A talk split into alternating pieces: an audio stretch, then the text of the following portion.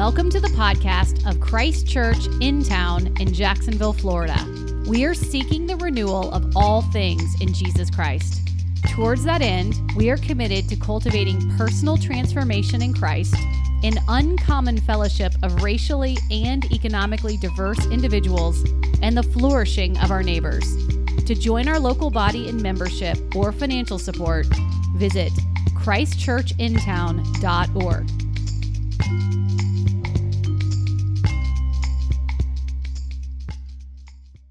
Well, this, uh, this Advent season, we have been in a series of sermons uh, that we've called God Came Down. And we've been looking at stories uh, from the Old Testament where God appeared to his people. Uh, you learned a big word that can help you in Scrabble someday, maybe uh, the word theophany, uh, divine appearing. And so we've looked at these appearances of God throughout the Old Testament because what we've seen is that the story of the Bible is really the story of God's increasing movement, his downward movement from heaven to earth, his coming after his people in order to live his life with us, him coming down to us in order that he might elevate us uh, to his own life, uh, of course, culminating uh, in his ultimate descent in the person of Jesus. Uh, and so this morning we look at a story uh, that may seem strange to us. It's a story uh, in, in uh, Second Chronicles, starting in chapter 6, uh, that shows uh, the king, an ancient Near Eastern king, the king of Israel, a man named Solomon, having completed construction on the temple of God in Jerusalem. All of chapter 6, uh, they spent seven years building this temple. And then all of chapter 6 is one long prayer that God would fill his temple that this elaborate and beautiful temple that they've built wouldn't sit unoccupied, but that God Himself would come into His temple. And so, our scripture reading uh, today starts in Second Chronicles chapter 6. Uh, and if you are willing and able, would you please stand for the reading of God's word? Second Chronicles 6, verses 40 through 7, verse 3. Now, O my God, let your eyes be open and your ears attentive to the prayer of this place. And now arise, O Lord God, and go to your resting place, you and the ark of your might. Let your priests, O Lord God, be clothed with salvation, and let your saints rejoice in your goodness. O Lord God, do not turn away the face of your anointed one.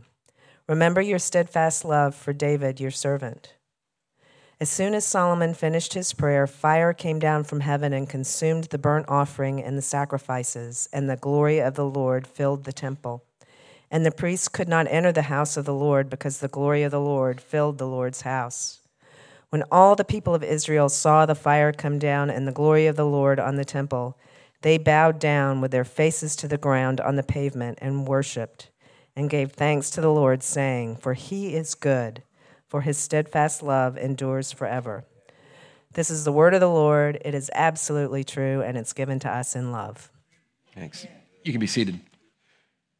There's a, uh, there's a rock band uh, that I've been enjoying lately. Uh, I know you guys come here for my music recommendations. Um, but a, a, band that I've really enjoyed lately is an Australian band called Gang of Youths. Uh, if you like indie rock at all, it's worth checking them out. Uh, but their story is fascinating. This is an Australian band that met in church. Uh, they met at uh, the church called Hillsong in Sydney, Australia. It's, it's one of the largest megachurches in the world. It's a, a gigantic church, it's a, uh, a, charismatic Pentecostal church. They have a band that tours the world. They, uh, it's, it's, a, it's a big, big church. And this band uh, met while playing together in some of the, the bands at this Hillsong church. But then uh, they came to a point where they encountered a crisis of faith. Uh, they've, uh, the, the, lead singer and main songwriter, uh, David Le'aupepe, uh, he's a Polynesian gentleman, um, went through a crisis of faith, no longer would consider themselves uh, Christians in the classical sense of that term. But their songs are still marked by this profound wrestling with faith and doubt and longing a desire for God, but fear of Him not being there. One song in particular, uh, entitled, What Can I Do If the Fire Goes Out, goes this way What can I do if the fire goes out? because I don't know if I can live without. I want to taste and see if the Lord is good. I want to know if I'm heard and if I'm understood. Can you still show me the way? Can you still show me a light?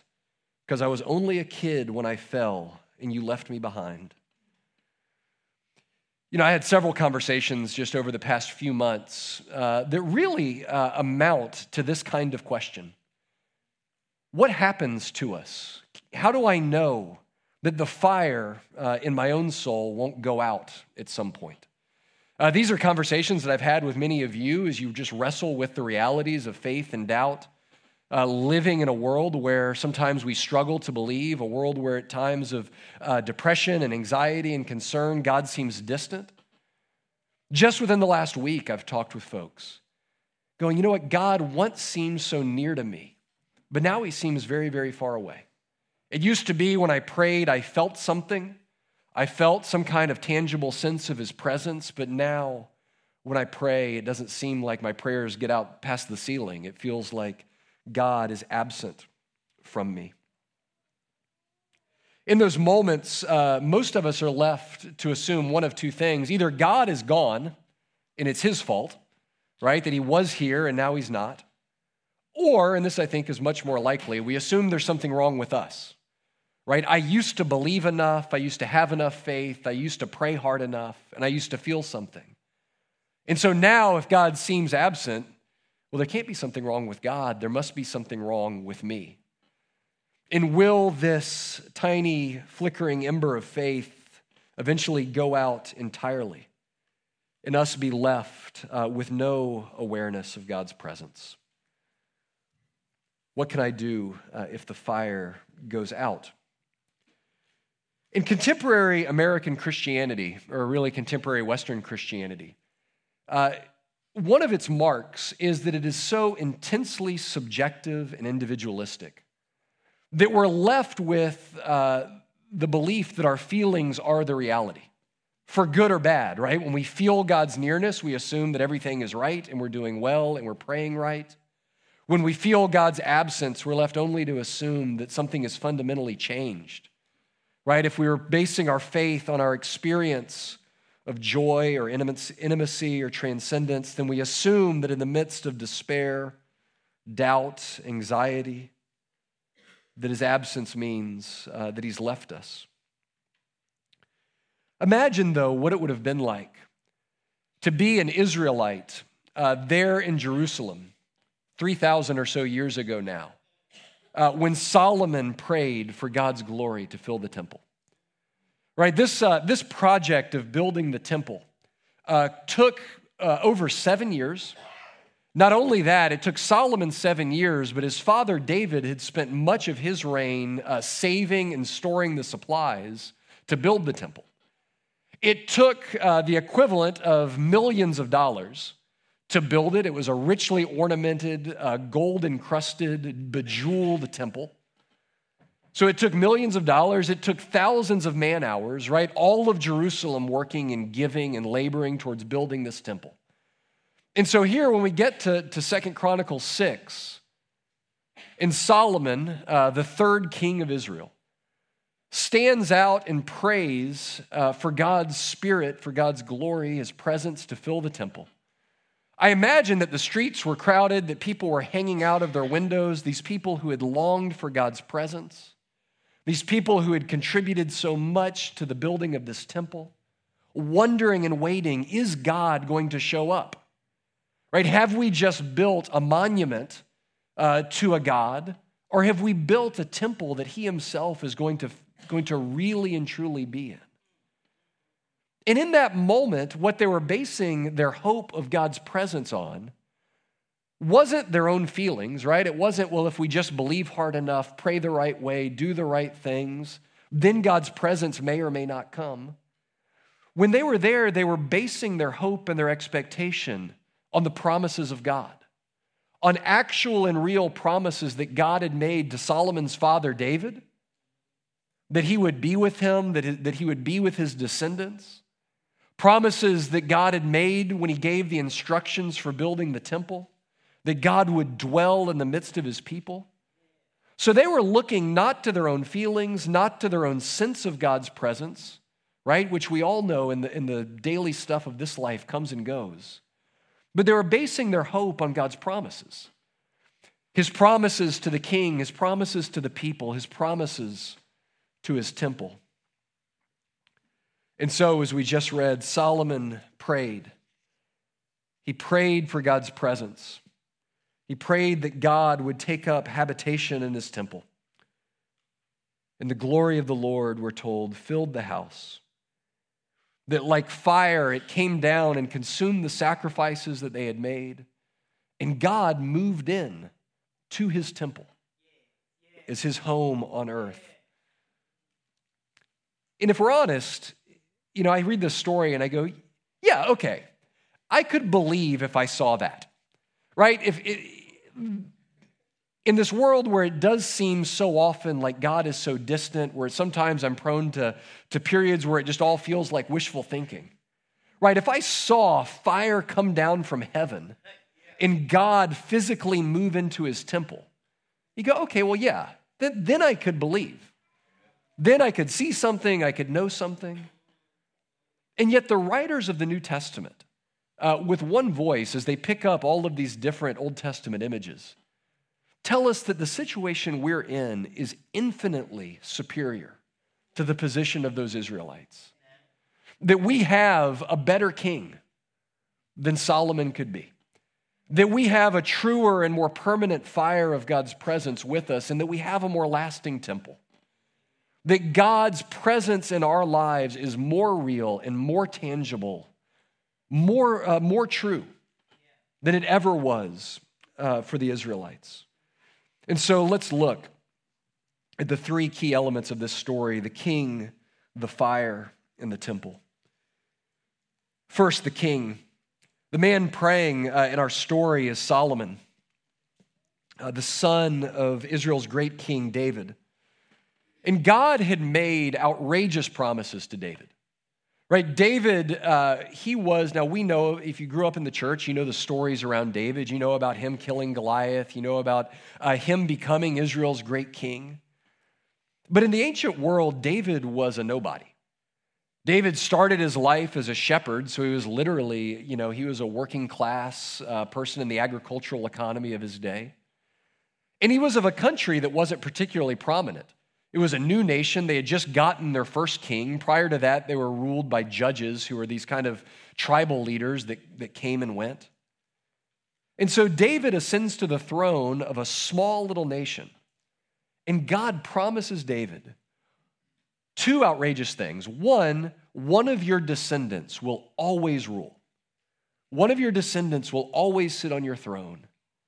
And secondly, your throne will one day rule the entire world one day will take over the entire world. And so Solomon is David's first heir to that throne.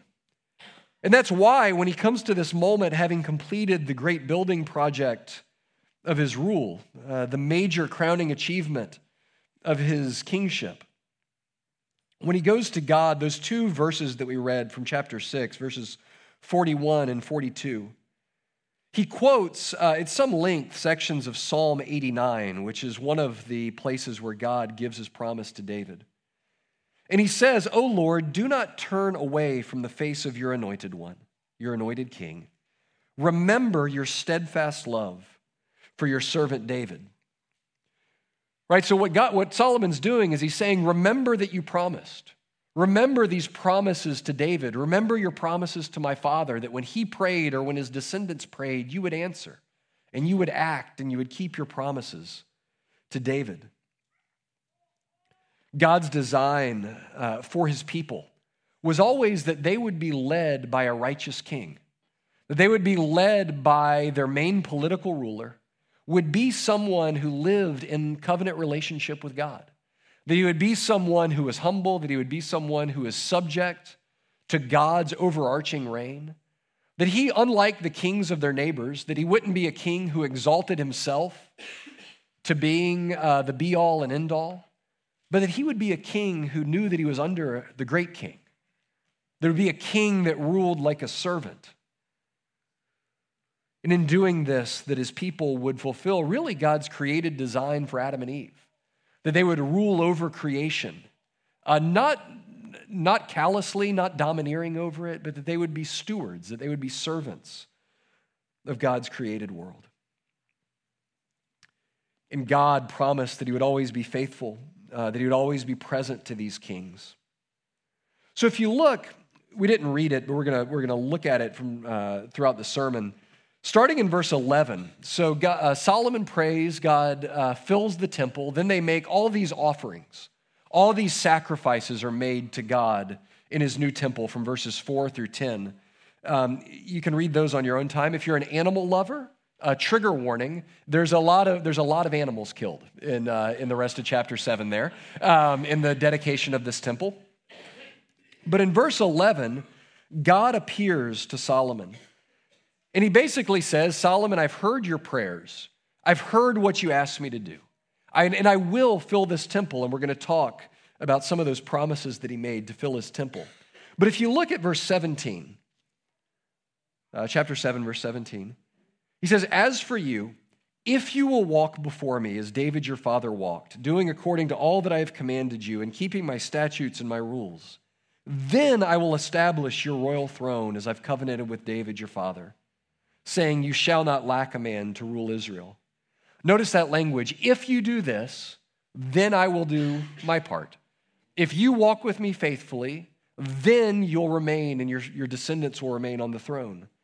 Verse 19. But if gods and worship them, forsake my statutes and my commandments that I've set before you, and go and serve other gods and worship them, then I will pluck you up from the land that I have given you.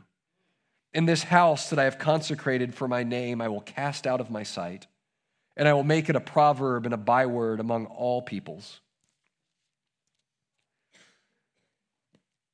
Notice that God's covenant relationship with Solomon uh, was populated with that if then language, right? If you obey, if you walk with me, then I will be your God and I will bless you. If your people continue to follow after you and keep my covenant, then I will keep my presence in the temple. And of course, if you know uh, the rest of the story, this is essentially the high point of Solomon's life. Uh, the rest of his life is marked mostly by tragedy. Uh, he doesn't, uh, by and large, continue after uh, the way that David had ruled the people. He does begin to become a king like the other nations. He builds, right after he builds for, for God the temple, he builds for himself a palace. He becomes one of the wealthiest rulers of his day. He takes a, a household full of wives uh, from the other nations. He begins to worship the gods that they bring in with them into those nations. And so Solomon begins to, to show that he is an inadequate son of David, that he is not the faithful king. And the people uh, then follow in step with him and they begin to worship other gods. Ezekiel 10 uh, shows us really the, the photo negative of this image.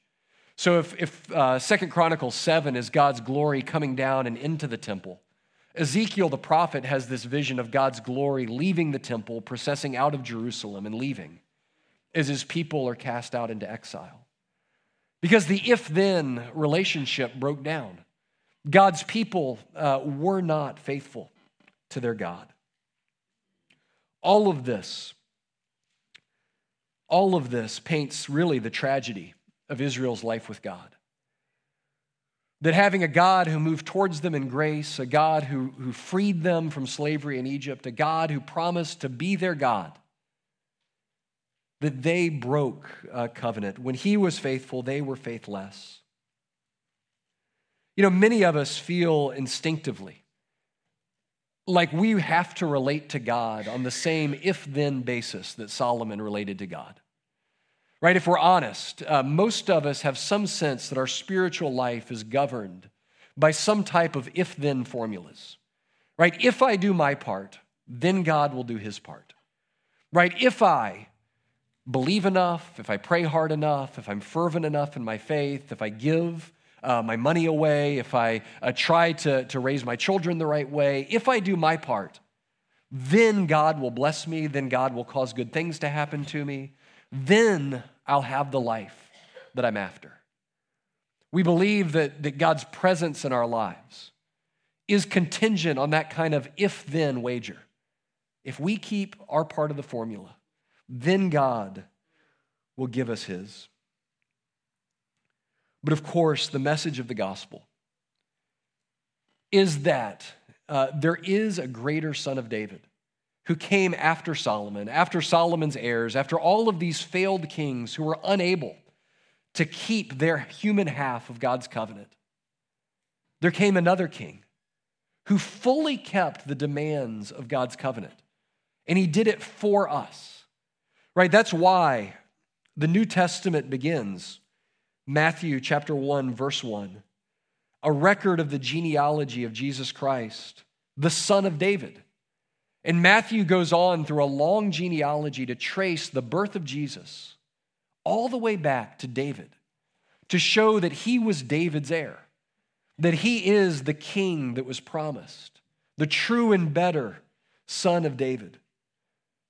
The whole bit about being born in Bethlehem, the city of David. The reason we get together and on Christmas Eve we'll sing what that beautiful once in royal David city is that the, the, the, gospel authors are at pains to show that Jesus came in the line of David. He came to be what all of David's sons could never be, what David himself could never be. When we come under the reign of the true Son of David by faith, when we place our faith in Him, God deals with us not on the basis of our rising and, falling, rising and falling faith not on the basis of our keeping the if then ends of the covenant, but he relates to us as he relates to his son. He relates to us on the basis of Jesus' perfect faith, his perfect faithfulness, his perfect prayers. Solomon stands in front of all the people and prays that God would give his presence to his people, that the glory of the Lord would fall on the temple. In John 14, Jesus tells us, I will ask the Father, and he will give you another comforter to be with you forever. Right? Just like the, the Israelites looked at the prayers of Solomon by the temple and said, okay, well, God's going to answer this one because that's David's kid. Right? God, we, this is, God, I'm, not, I'm not banking on God to answer my prayers. I'm trusting that God is going to answer the prayers of Solomon. How much more when we look and go, okay, I'm not banking on God answering my prayers or responding to my faith or my goodness. I'm banking on the fact that God will answer the prayers of his son. Amen. That God, when, the, when God the Son asked God the Father to grant us access by faith to his presence, that the Father will answer the prayer of the Son. That when the Father, when the Son asked the Father to give the Spirit to his people and to fill our lives with his presence, that the Father could no more turn his back on us than he could turn his back on his only Son. That it's not the fervency of our prayers or our faithfulness to which God responds. It's his love and his affection and his eternal bonds with God the Son. Solomon prayed, O Lord, do not reject your anointed one. That word anointed one in Hebrew is Messiah. Don't reject your Messiah and the Father won't. And therefore, the Father can't reject, can't withdraw his presence from those who hide their lives uh, in Jesus by faith. So the king uh, calls down the fire. That's what we're going to look at next. When Solomon finished praying, we're told that fire uh, fell from heaven, consuming the sacrifice and filling the temple. But Solomon prays for God's presence to come and it does. David, uh, the greater son, or Jesus, the greater son of David, at his ascension in Acts chapter 1, tells his disciples this. He says in Acts 1, verse 4 Do not leave Jerusalem, but wait for the gift that my, pro- my Father has promised, which you have heard me speak about. For John baptized with water, but in a few days you will be baptized with the Holy Spirit. And there in Acts 2, uh, we're told that as the disciples uh, met in the upper room after Jesus left, after his ascension, and prayed, that they heard what sounded like the sound of a mighty wind coming through the room, and they saw what appeared to them to be fire coming down from heaven and falling on each of them. right? God's presence by his Spirit coming to be with his people. This is why Jesus could tell his disciples, it's actually better for you if I go. Right? It's better for you after the resurrection if I ascend to the Father so that I can have the Spirit poured out on you. We said that it seems like it would be easier to believe if we had something that we could see and know, whether it be the fire uh, in the temple of Jerusalem, whether it be the physical presence of Jesus with us. But what Jesus says is no, by faith, it's actually better. The only thing better than having God with you in the person of Jesus is to have God in you by the power of his Spirit. And he promises that he'll give his Spirit to his people so that heaven and earth would no longer be separated by an eternal gap, but that so that the life of God himself could be experienced in and through the life of his people. We've talked throughout Advent of this downward movement of God that we see throughout the Old Testament, that we see culminating in the birth of Christ. And that truly is the that is God coming all the way down to us. God born in the flesh. But there is another step after, after the birth of Jesus at Christmas, after his resurrection, is God coming nearer to us even still through the gift of his Spirit. That he gives us his Spirit so that he could actually be in our flesh and in our lives. two different days in Jerusalem, separated by about a thousand years. The Israelites uh, gather and watch as Solomon prays, and the fire comes down from heaven. And then the disciples gather in the upper room to wait for fire to come down from heaven so that they would have uh, the gift of the Spirit. The highest gift of the gospel. The, you know, we, we talk a lot about all of the grace that God gives us in the gospel, right? The gift of being pardoned of, you know, from the guilt of our sin, free from sin's punishment, gifted uh, with the gift of life in the church, gifted with the gift of the blessings that God gives us. But the highest blessing of the gospel is that God gives us Himself, right? Grace, which we love to talk about, isn't a substance right? Grace isn't a thing that God gives us, right? It's not this force that passes around, it's not some other substance. Grace is God Himself giving us Himself. We who had, by our own sin, by our own wandering, lost Him, that God gives us His very self. A couple of quotes for you. Uh, Thomas Goodwin, an English Puritan uh, theologian, says not only does God bless us with all other good things, but above all by communicating himself and his own blessedness. The sun not only enriches the earth, but glads and refreshes all with shedding immediately its own wings of light and warmth, which is so pleasant to behold and to enjoy. And thus does God in Christ, the Sun of Righteousness. What he's saying is the way the sun warms the earth is by giving itself right? The sun gives its own heat, its own light, its own warmth in order to give light and warmth to the world. And he's saying that God gives himself. He gives his own presence, his own righteousness, his own joy, his own spirit. That the gift that God gives us by faith is the very presence of God himself by his spirit.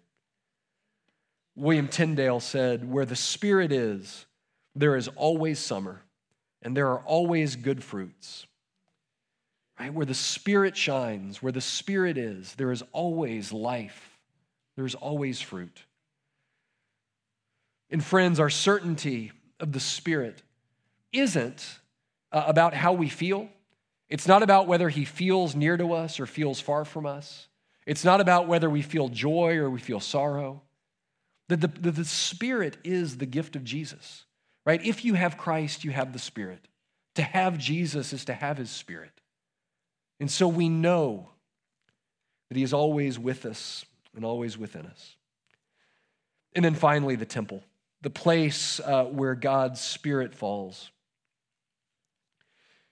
You know, if you were to ask any Israelite, uh, of Solomon's day, after this day, where does God live? Right? Where can I go and meet with God? They would have been able to give you an address. They could say, Oh, God, Yahweh, yeah, he lives. Uh, you, take, you go down, you go up the mountain, you go to Jerusalem, you hang a right, you go up the Temple Mount, uh, you'll see a big gold building, and that's where God lives. If you want to see God, uh, go to God's house because that's where he lives. Now, obviously, uh, the Jews had a theology uh, through the Old Testament that didn't believe that God was confined to the temple right? They, they didn't, it wasn't a, a, super, a, uh, a superstitious belief that believed if I didn't go to the right place at the right time that I couldn't know God, right? They knew that God was omnipresent, that he was everywhere, that he filled all things, that he was near to all people. But what they believed and what they knew and what was true was that God was specially present in his temple. Uh, one of the preferred ways that the Old Testament refers to the temple is that the ark, the, the very center of the temple, was God's footstool. So God was enthroned in heaven, but his feet rested in the temple. That that was the, the thin place where heaven and earth met. That you could certainly pray to God anywhere, you could know God anywhere. But when you went to the temple, that was the place where, though he's everywhere, that you could, in a special way, know his presence because he had promised that he would always be there, that he would be there when you went there to find him. Now, the New Testament authors do something uh, truly amazing, truly uh, stunning with this promise uh, from the Old Testament that God would be in his temple. If you look at 1 Peter chapter 2, verse 4, Peter says this.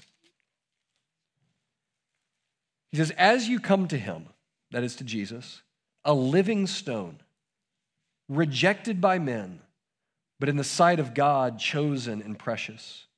You yourselves, like living stones, are being built up as a spiritual house, to be a royal priesthood, to offer spiritual sacrifices acceptable to God through Jesus Christ. You hear what Peter's saying is he's saying uh, God still has an address. There is still a place where God has promised to be. And it's not one address uh, in one place in Jerusalem, it's wherever his people are, it's wherever his people meet. So, in some sense, you could say that, that you know, where, where can I meet with God? Oh, well, go, go down to 426 McDuff Avenue South, right? Past the, past the, uh, the sketchy gambling parlor, and then turn left, and there you'll find uh, the presence of God. That God's house, that God's address, literally is in millions of places all over this world. Whether it's in the large, well manicured campuses of suburban megachurches, whether it's in uh, the small apartments of Chinese house churches, whether it's in hidden Afghan caves where men and women gather to worship Jesus, fearing for their lives. That the church of Jesus still has an address. That there is still a place where you can go knowing that God has promised to meet with me, that God has promised to be. And that doesn't mean that every time you go to church, you're going to leave going, oh man, I was worried that maybe God was distant, or I was worried that maybe his presence felt far, or that faith was hard, but now I feel that it's easy. No, but it does mean that, that in the rhythm of being with God's people, in the rhythm of opening his word and gathering around his table and taking the bread and wine, and the rhythm of, of being with one another in the difficult walk of faith, that we really, in a tangible way, experience God himself the Spirit living His life in us and through us and giving Himself to us. Friends, faith is hard. There are times uh, where we wonder whether or not it's all true. There's times where we can feel the words of that song. What do I do if the fire goes out? Uh, when my faith uh, seems weak? The prophet Isaiah promises us when he talks of the coming Messiah, Jesus. He says that when he comes, uh, he says, a, uh, a smoldering wick he will not snuff out, in a bruised reed he will not break. That Jesus is gentle with us in our lagging faith, that he takes our half burning, half alive faith and our weak faith, and he breathes new life into it, that he gives it life as he gives us himself. The incredible good news, friends, is that you are, simply by trusting, in the faith of Jesus, not your own strength, not your own faith, but by trusting in Jesus' goodness and his love, you are the bearers of God's eternal fire. That he has given his presence to us in the midst of a dark world, in the midst of a world that, that feels God's absence, that wonders whether uh, he's abandoned it entirely. As we live our life, as imperfect as it is, as we love our neighbors as half heartedly as we do so, we offer the fire of God's presence to light a dark world with his love and his beauty and his goodness and his truth. Let's pray. Lord Jesus, we thank you that uh, you are our Emmanuel. That by your birth in the flesh, you came to dwell with us and among us so that we could live our lives in you and with you. We thank you, Spirit, that you, uh, in falling on us as the gift, uh, the gift of our faith, Lord, that you are as really and truly present to us uh, as our family and friends. Lord, we know that in this life we don't see you yet. Uh, and so, because of that, there's times where it's hard to believe. There's, tar- there's times where faith feels like a fight. And so, Lord Jesus, when we're weak and when our faith is faltering, we pray that we would place our faith in the one who never falters, uh, the one whose grip never weakens. And Lord Jesus, we do pray uh, that you would nourish faith in us that by your Spirit you would blow on the barely burning embers uh, of, our, of our faith, that you would nurture uh, the fire of faith within us, that you would get us, Lord, through our pilgrim journey through this life, uh, safely to the home where we will know you face to face. Lord, we're told in that day that there will be no temple because the Lord and the Lamb himself will be our presence, will be our temple. And so, Lord, until then, help us to live this life of faith. And it's in Jesus' name we pray. Amen. Thank you for listening to our podcast. If you would like more information or would like to help support the local body of Christ Church in town, please visit our website at christchurchintown.org.